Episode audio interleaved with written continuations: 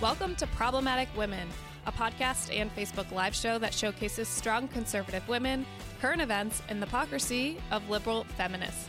My name is Kelsey Harkness. I'm a senior news producer here with the Daily Signal. And I'm Bre Payton, staff writer at The Federalist. So today we have a great show for you today. We have a lot to unpack, but first, let's start off with liberals uh, saying that conservatives are appropriating the term feminism. Kelsey. That is right. That actually happened. So, a social justice warrior accused conservative women of appropriating feminism. This came in a New York Times op ed by liberal feminist writer Jessica Valenti, author of books such as Sex Objects, a memoir, and Why Have Kids? So, in her latest piece, she argues that Republicans and Republican women are appropriating feminist rhetoric. So, in her article entitled The Myth of Conservative Feminism, this is what Valenti writes. Quote, conservatives are, appropriating feminist rhetoric despite their abysmal record on women's rights. This is in part a product of the president's notorious sexism. Now more than ever, conservatives need to paint themselves as woman friendly to rehab their image with female voters. So this is hilarious to me because the OG feminists like Susan B. Anthony and Claire Luce Booth were very pro life and by today's standards, very, very conservative. So who's appropriating feminism? Really, Jessica Valenti? Who is it? Hmm. This I'd say it's the people that are calling for free tampons, but whatever. this is one of the biggest lies of feminism that historically there's one definition and women always agreed with one another. It's just not the case. They were all over the board and women united on certain issues that they agreed with, like getting women the right to vote.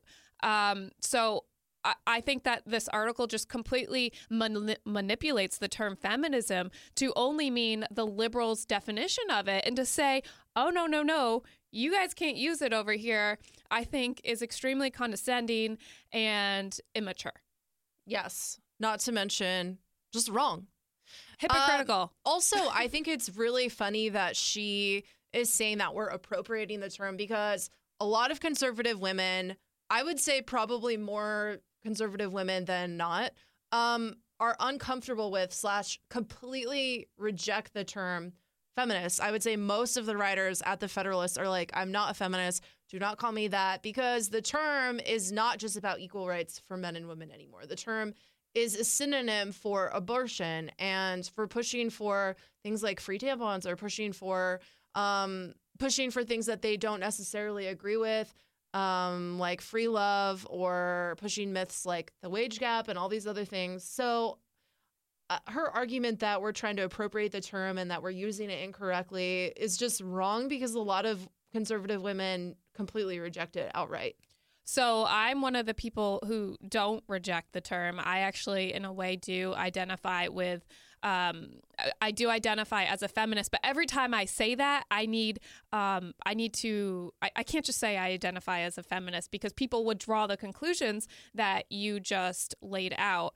Um, but part of the reason I identify as a, as a feminist because is because I want to acknowledge that women in history were not always equal, and actually feminists such as Susan B. Anthony and Claire Luce Booth have done a lot to get us where we are today, where we do have equal equal rights with men. And I also think that it's just important um, to champion women um, because although we might be equal before the law, we certainly at times face injustices. Um, just look at the Me Too movement. Um, that that was really important for women, and that's why I do think there are conversations that need to be had, and um, and I, I think that in some ways, in order to be a part of it, we just need to, as conservative women, lift up, lift, lift each other up, and not just completely reject the idea that there are differences between men and women, and women you know, at times need their own conversations um, because things affect us differently. But let me get back to this piece in the New York Times. So, the author basically argued that liberal feminists need to take back the term feminism, aka stop conservative women from being able to use it. And she also attempts in this weird way to justify her own hypocrisy over the lack of feminist celebration um, when when good things happen for women on the right. And she used one of the examples she used was Gina Haspel becoming the first female to ever lead the CIA. Um, you know, if this were a, a, liberal administration, you know, the left would be. Um, celebrating this to no end. We would not stop hearing about it. And this was very quiet that we have the first female leading the CIA. I mean, that that's amazing.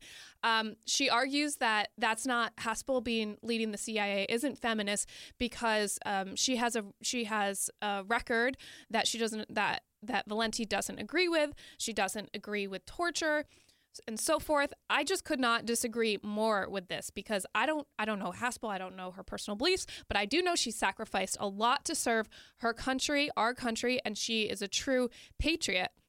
And that is something I think liberal feminism constantly ignores the fact that there is a view on feminism that looks at issues like national defense and views things like uh, Trump's decision to pull out of Iran, uh, the Iran deal, instead of sending them a plane full of money. That's actually feminist to me because what's happening in Iran to women is really bad. We've talked about this on the podcast before. There are protests going on um, where women are ripping off their hijabs and then getting sent to jail for it.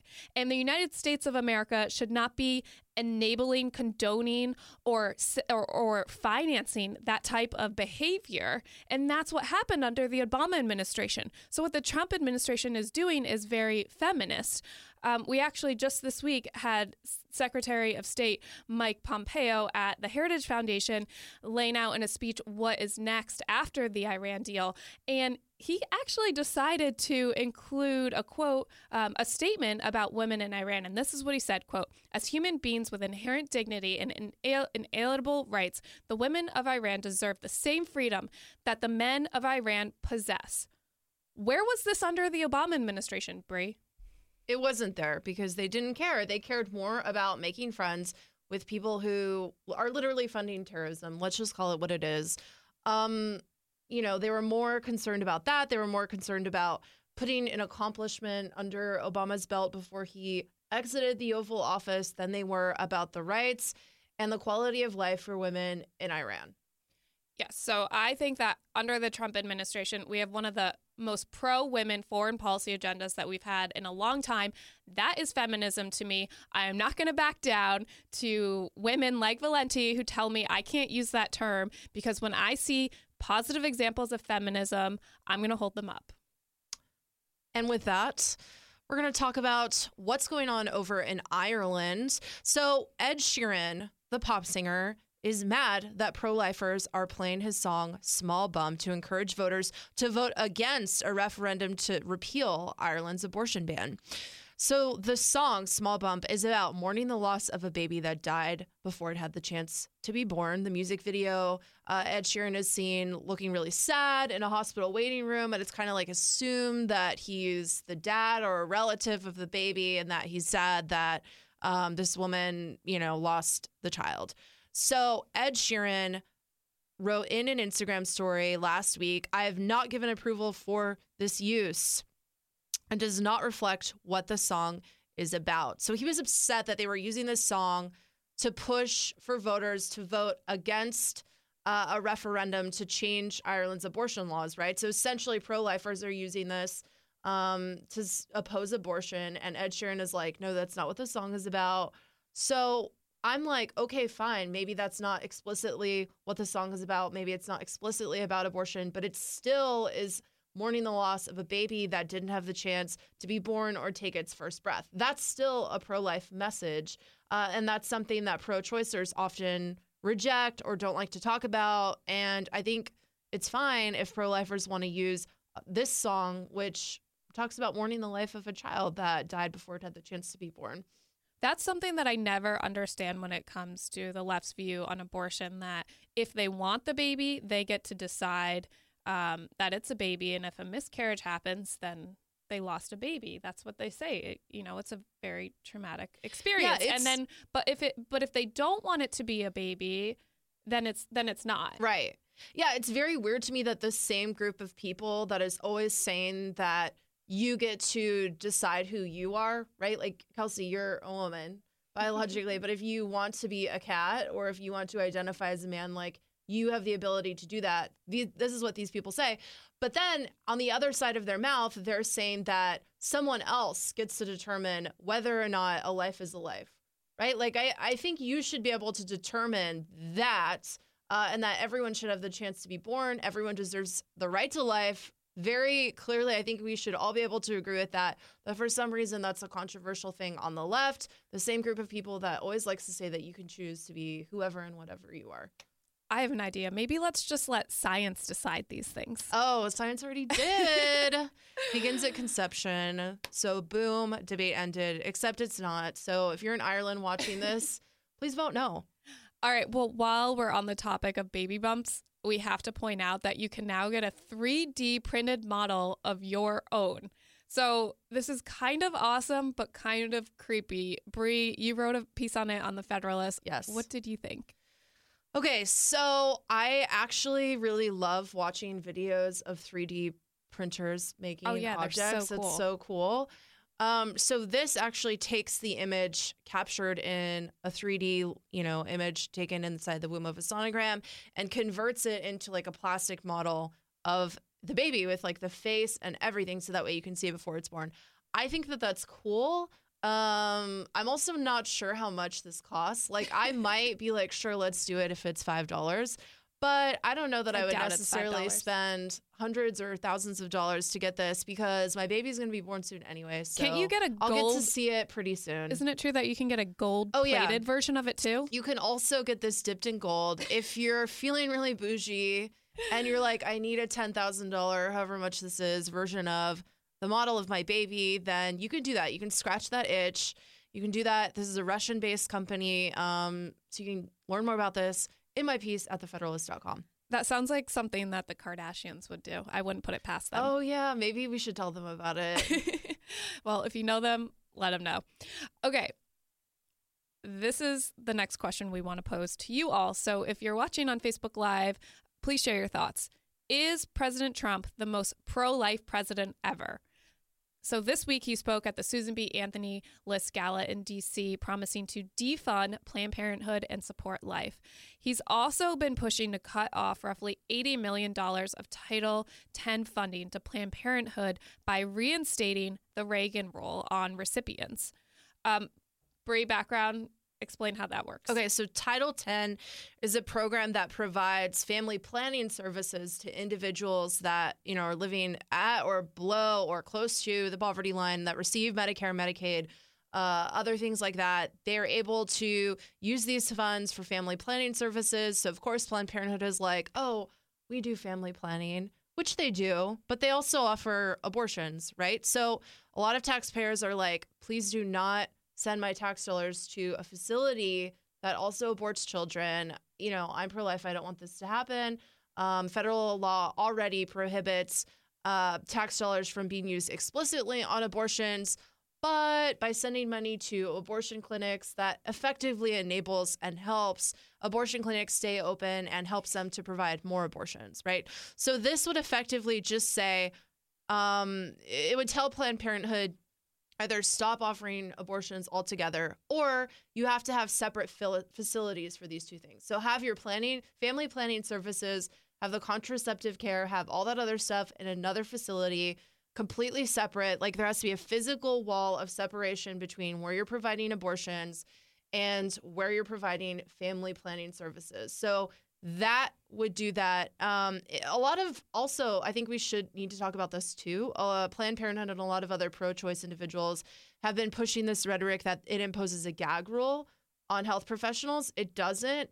Uh, it would still let healthcare professionals at these family planning service facilities tell women about all of their options, including the legal option of abortion. It just prohibits them from specifically referring them to a specific abortion clinic. So you can tell them, hey, you know, here's all of your options. Here how here's how far along you are. This is something that you legally can do.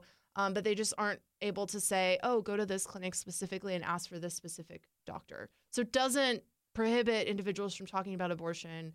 It just says, please don't refer them. Well, if you remember, um, actually, it was former Planned Parenthood President Cecile Richard um, who made this public earlier this year. She said that Ivanka Trump had the audacity to ask her um, to for Planned Parenthood to simply stop providing abortions, and you know they could continue their funding or maybe even get more funding. And Planned Parenthood absolutely just laughed at that. But I do think it's an interesting question whether or not Trump is, Trump is the most pro life president ever, given his history um, with abortion. He was sort of all over the place. But, you know, what we just talked about, all that is on top of him appointing Neil Gorsuch to the Supreme Court, uh, rolling back President Obama's contraception man- mandate, and expanding the Mexico City policy, which was designed to ensure that U.S. taxpayer money is not funnel to foreign non governmental organizations that perform or promote abortion as a method of family planning.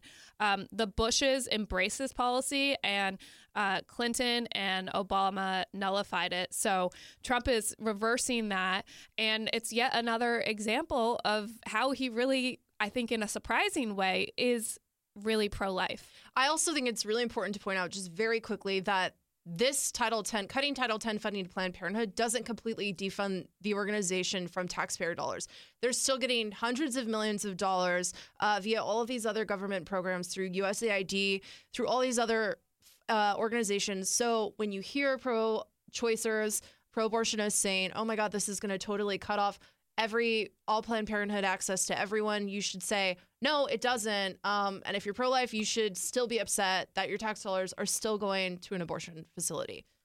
Well, that wraps up that segment. When we come back, we have a very, very special guest, Larry O'Connor, host of the Larry O'Connor O'Connor Show on WMAL in DC.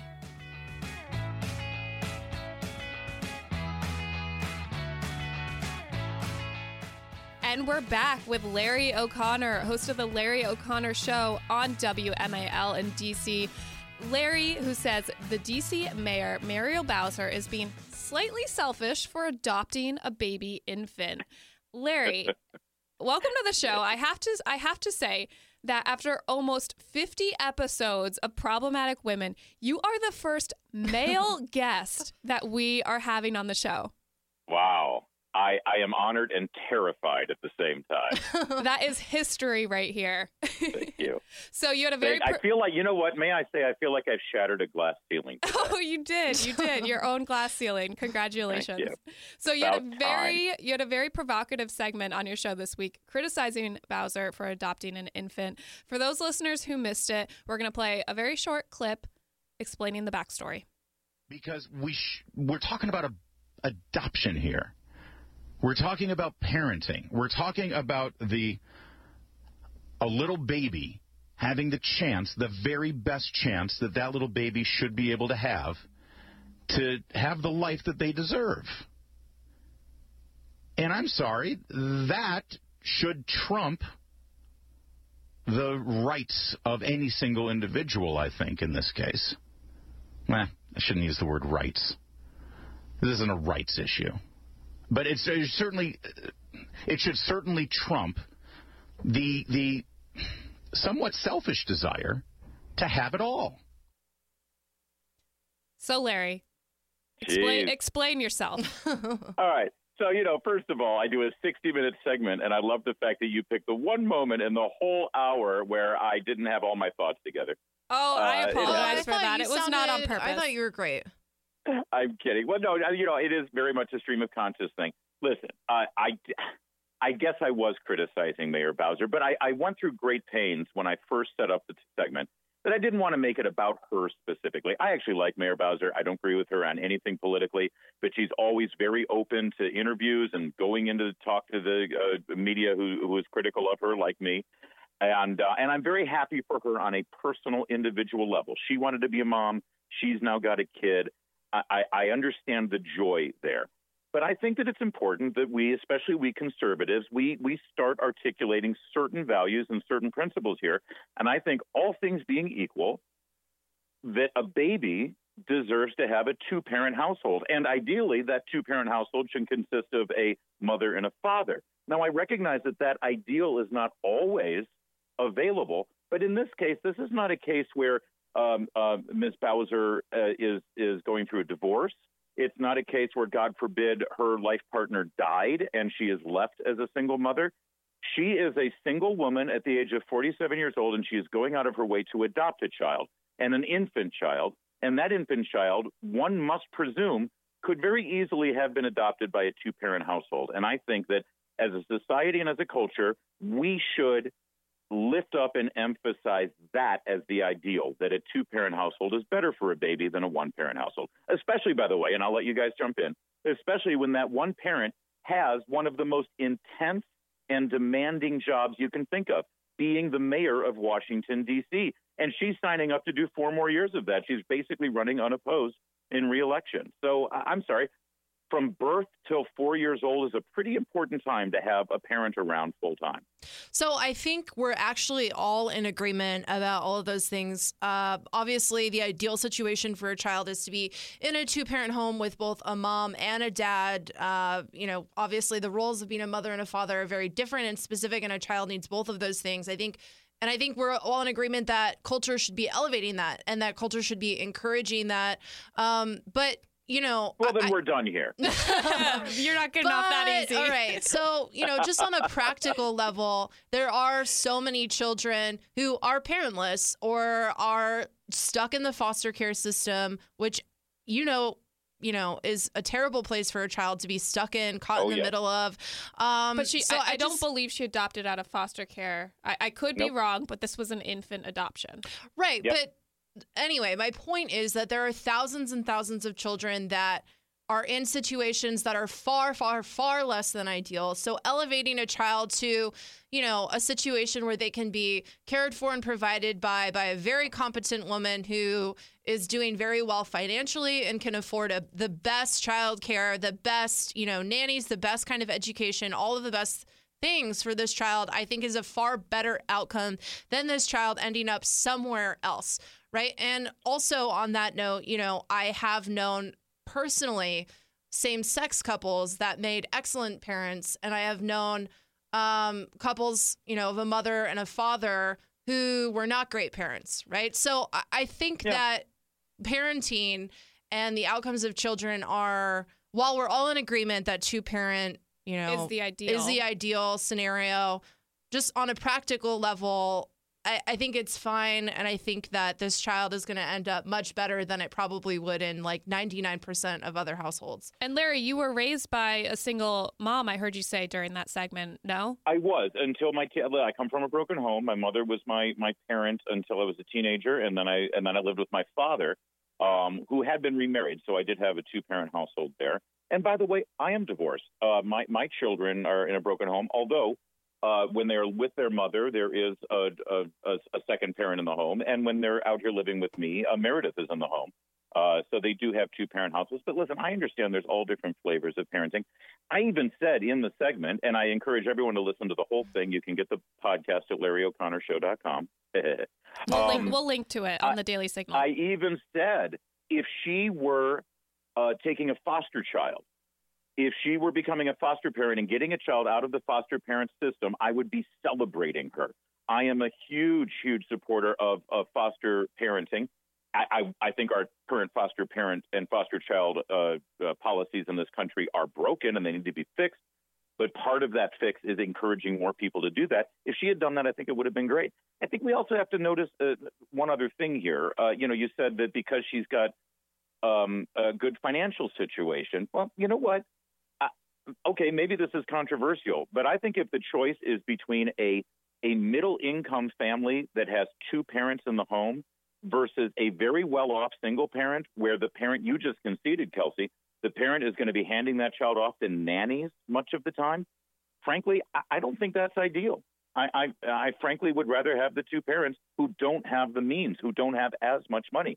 I don't think we should start saying, as conservatives, that wealth is really the the the trump card when it comes to being a good parent. Yeah, and that's uh, not at all what I meant when I said that. What I meant was that you know, statistically speaking, it's likely that this child would end up just because you know children who lose their parents or end up in the foster care system most of the time it's really really sad to say this but most of the time they end up in situations that are far far, far less than ideal than the situation Yeah. of ending up with Muriel Bowser, who is, you know, able to provide these things. And I certainly agree with you that a middle income family with two parents of a mom and a dad would be far more ideal than ending up with.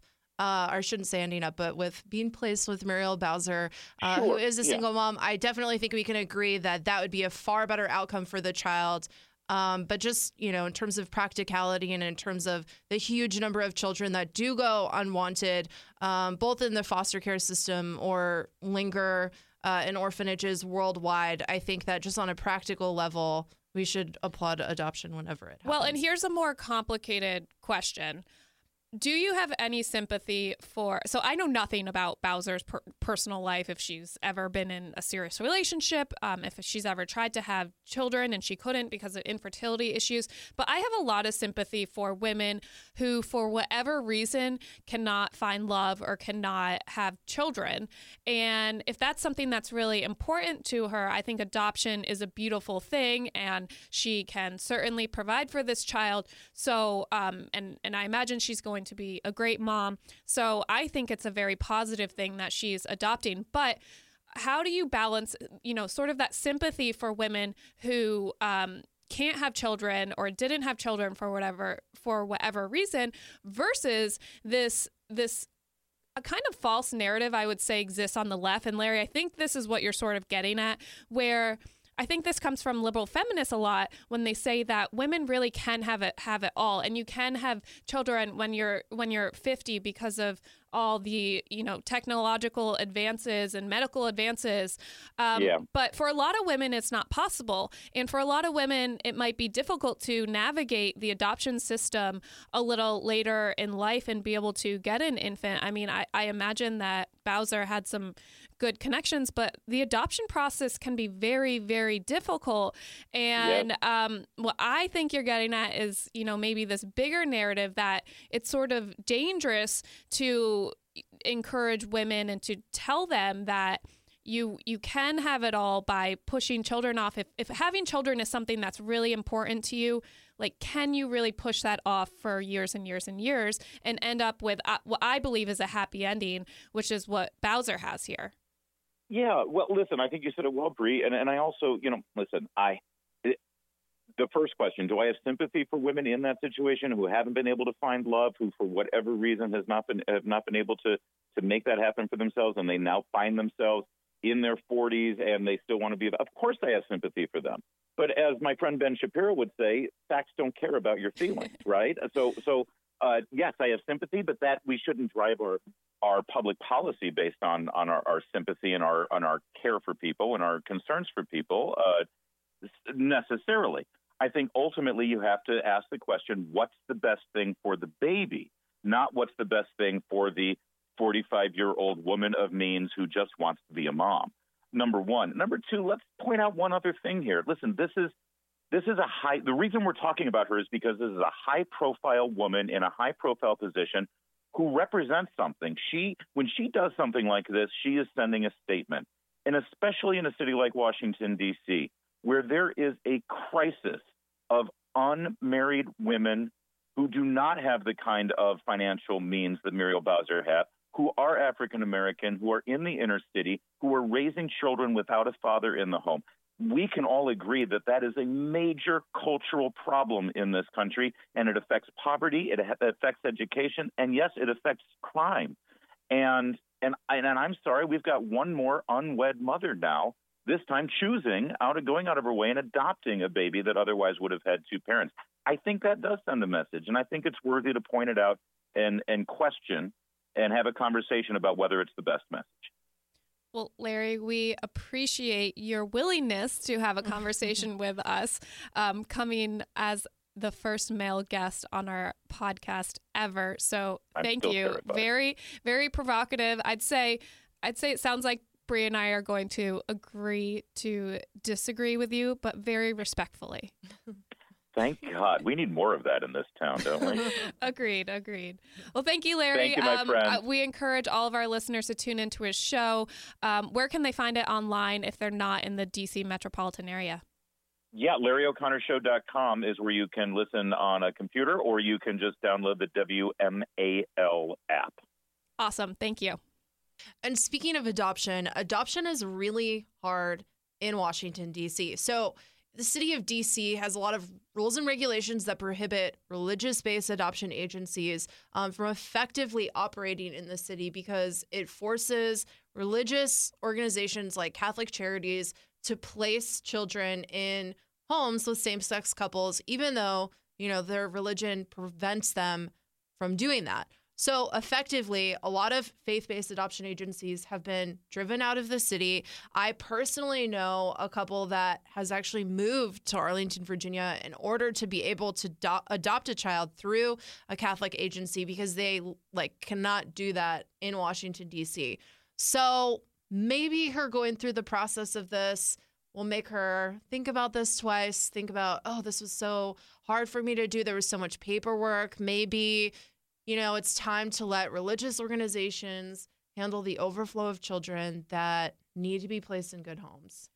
Bre, this is actually an issue that I've been covering for quite some time on the Daily Signal. Basically, liberal activist organizations such as the ACLU are going across the country and suing faith faith-based adoption agencies arguing that because they have this policy that they'll only place kids with uh, married moms and dads, or they will place kids with single mothers, by the way. Um, but, because they won't place kids with same sex parents, they're arguing that they are discrimination discriminating against same sex couples. And in Illinois, for example, um, Catholic charities and faith based adoption agencies were completely shut down. And um, somebody who's on the ground there told me that in that that decision affected an estimated three thousand children who needed to be adopted. And then it not just affects the children, it also affects the, the ability to recruit foster parents um, because churches, there's been a study actually by the National Council for Adoption that that churches and faith communities are actually one of the most successful institutions for recruiting and keeping foster parents because anybody who has ever um, been involved with the foster system knows that being a foster parent is not easy. And a lot of people sign up because they want to do it.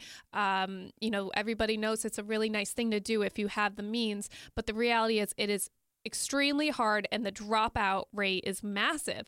But they found that in faith communities, because there must be a higher calling to stick stick through it, um, they've had better success rates with foster parents. So this push from the left to um, basically shut down faith-based adoption and foster care providers from the system is ultimately really going to hurt a lot of children. And I do agree with you. It would be nice for Bowser to maybe, after going through this process, see what this effort is doing and how harmful it's being to the children. Exactly.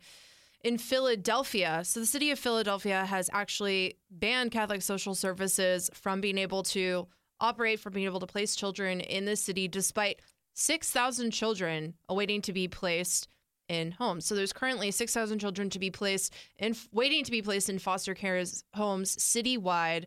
Um, but obviously, the city has more important priorities than the welfare of these children who are displaced, you know, who uh, are going through, I'm sure, really, really hard time right now. The priority is not with these 6,000 children that are just sitting, waiting to be placed in homes. It's to push a sexual agenda upon religious organizations. I mean, this is so ridiculous. And something I want to be very clear about in every state, same sex couples are able to adopt and they do adopt children. They adopt inst- infants, they can adopt foster children. There are state based institutions and non faith based institutions and, and, and, adoption agencies and foster agencies that can and will facilitate um, adoptions to same sex couples. And one of the lawsuits um, that the ACLU is involved with, the couple um, that the, that is suing the faith based agencies had to drive by two or three adoption agencies that would have worked with them in order to find the one faith based agency that had a policy of not adopting to same sex couples. So that's how ridiculous this is. There's clearly a political agenda behind it, and this is really what happens when a political agenda comes before children. Exactly. And when we come back, we will crown our problematic woman of the week.